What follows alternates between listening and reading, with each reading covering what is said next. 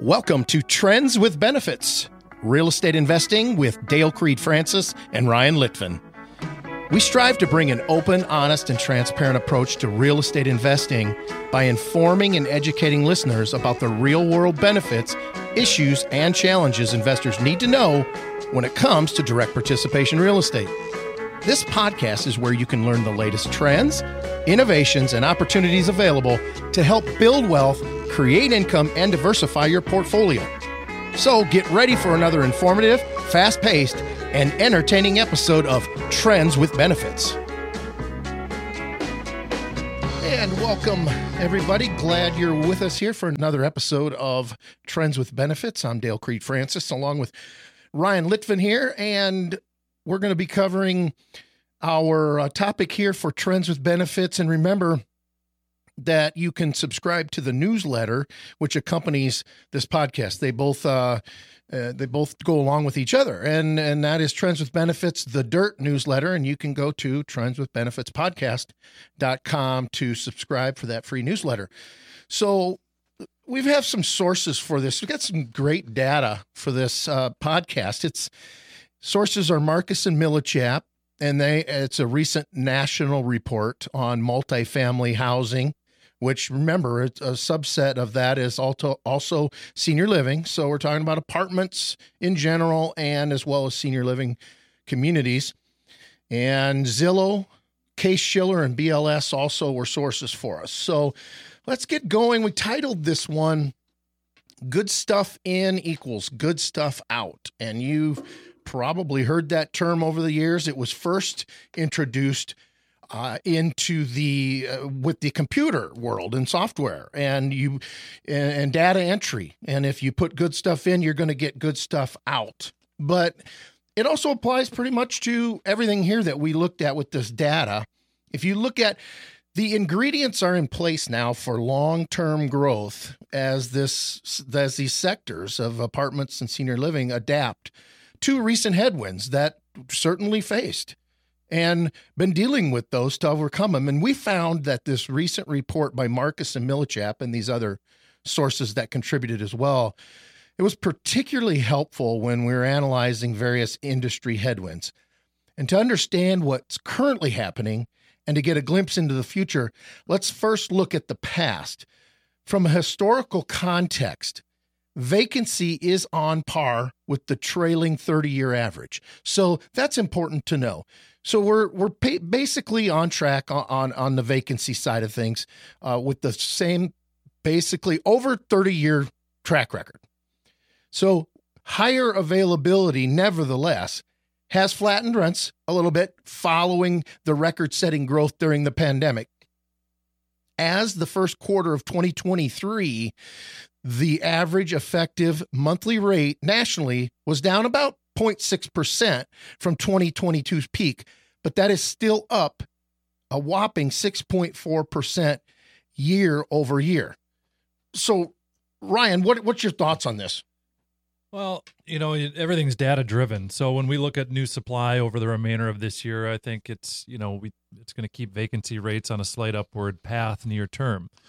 Um, while also lifting the average rent is you know a lot of high quality units are coming online and you have mm-hmm. to look at particular markets too um, and you know it's in this amazon world that we live in everybody's kind of you know we see a lot of people just kind of look very short-sighted not very mm-hmm. out into the distant future um, we're seeing that right now on the senior living side of things like a lot of people because of costs and labor costs have cut back on new senior living communities um, and we're going to continue to move forward on those because that demand uh, is significant and is only building over the next That's right. years. Didn't go away, didn't change. No, and so we want that supply into the future. And the same goes for apartments because you have to look at the data beyond the data, right? So, yep. like, there's overhangs in supply in select markets that have large pipelines of new apartments and things coming online, but there's population and housing dynamics that – um, show us that the deliveries of these apartments for the future growth is very necessary long term. Mm-hmm. And another thing coming out of that pandemic that you've got is this that pent up household creation, right? So, um, you've got this young adults, these young adults living with their parents, and that surged to the new heights during that whole pandemic thing, um, with those unique work and education arrangements and things. Now that's ticked down some, but a lot of economic headwinds, recessionary periods, inflation.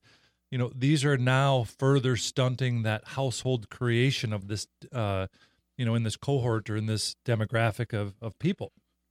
So once more of these younger adults they gain the more confidence financially and they're going to move out on their own, that pent up pent up household formation will release. And I think that's going to aid in that rental demand. And millennials are remaining renters for a longer period in time than really anybody in history with those home ownership barriers uh, that are in place. And I think that's going to drive the the demand for the supply, especially in a lot of select markets, uh, in the coming years. So that's what we have mm-hmm. to look at. We have to look at three, four years out when you're going to develop a project, not three, four months out. And let me hit on a term there, just for clarification for people. Household creation. You know, in years ago, people only thought of that as going and buying a, a house and creating a new household. That's not the case anymore. When they talk about household creation here, that only means someone going out on their own. Uh, and and that that can be renting an apartment now. It doesn't have to be buying a house. And so when we look at household creation, that that's what happens. And you know what? In my own experience, I'm seeing it everywhere with my own one of my daughters, uh, nieces and nephews they've I mean, through this pandemic and stuff, uh, they faced a lot, and a lot of folks, a lot of young folks were living at home and saving up money.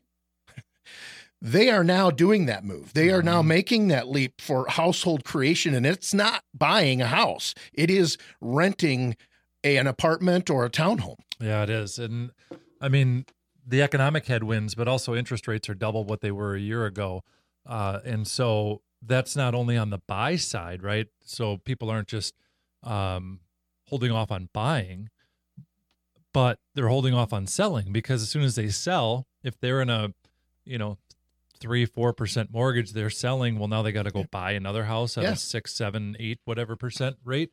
Um, so that's a factor to come into play too. So that's kind of you know that's going to start to hamper. The really the only thing that's uh, you know with when it comes to housing and with the prices being inflated is because of the lack of supply.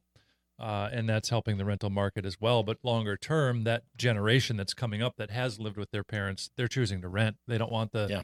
the liability of having the house to to um, to have to buy, to have to sell uh, when they're moving around a lot.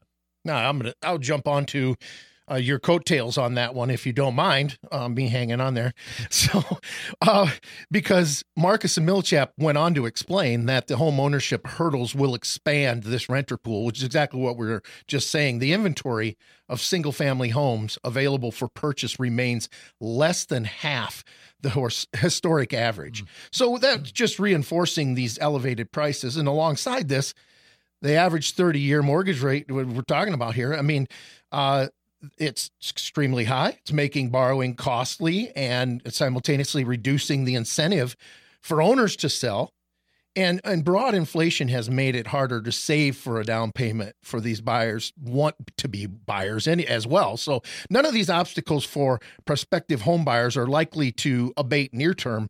And that's just coaxing the largest population subset that we've had in our in our history, the late 20 to 30 year olds to remain renters. And you can't see this chart here on the podcast, why I encourage you to subscribe to the newsletter.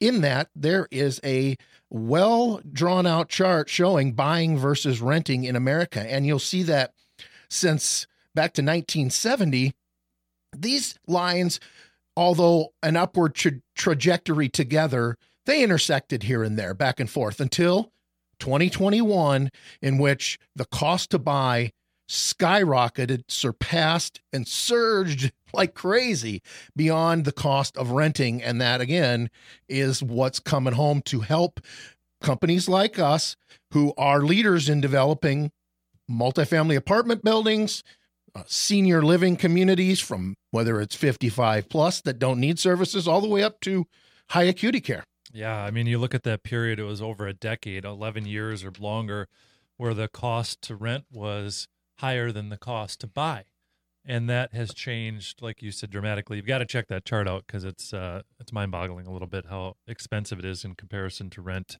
uh, to purchase a house right now. Yeah, so just contact us and we can either get you that newsletter specifically, or you can join the newsletter and get it uh, each each month. It comes out for free.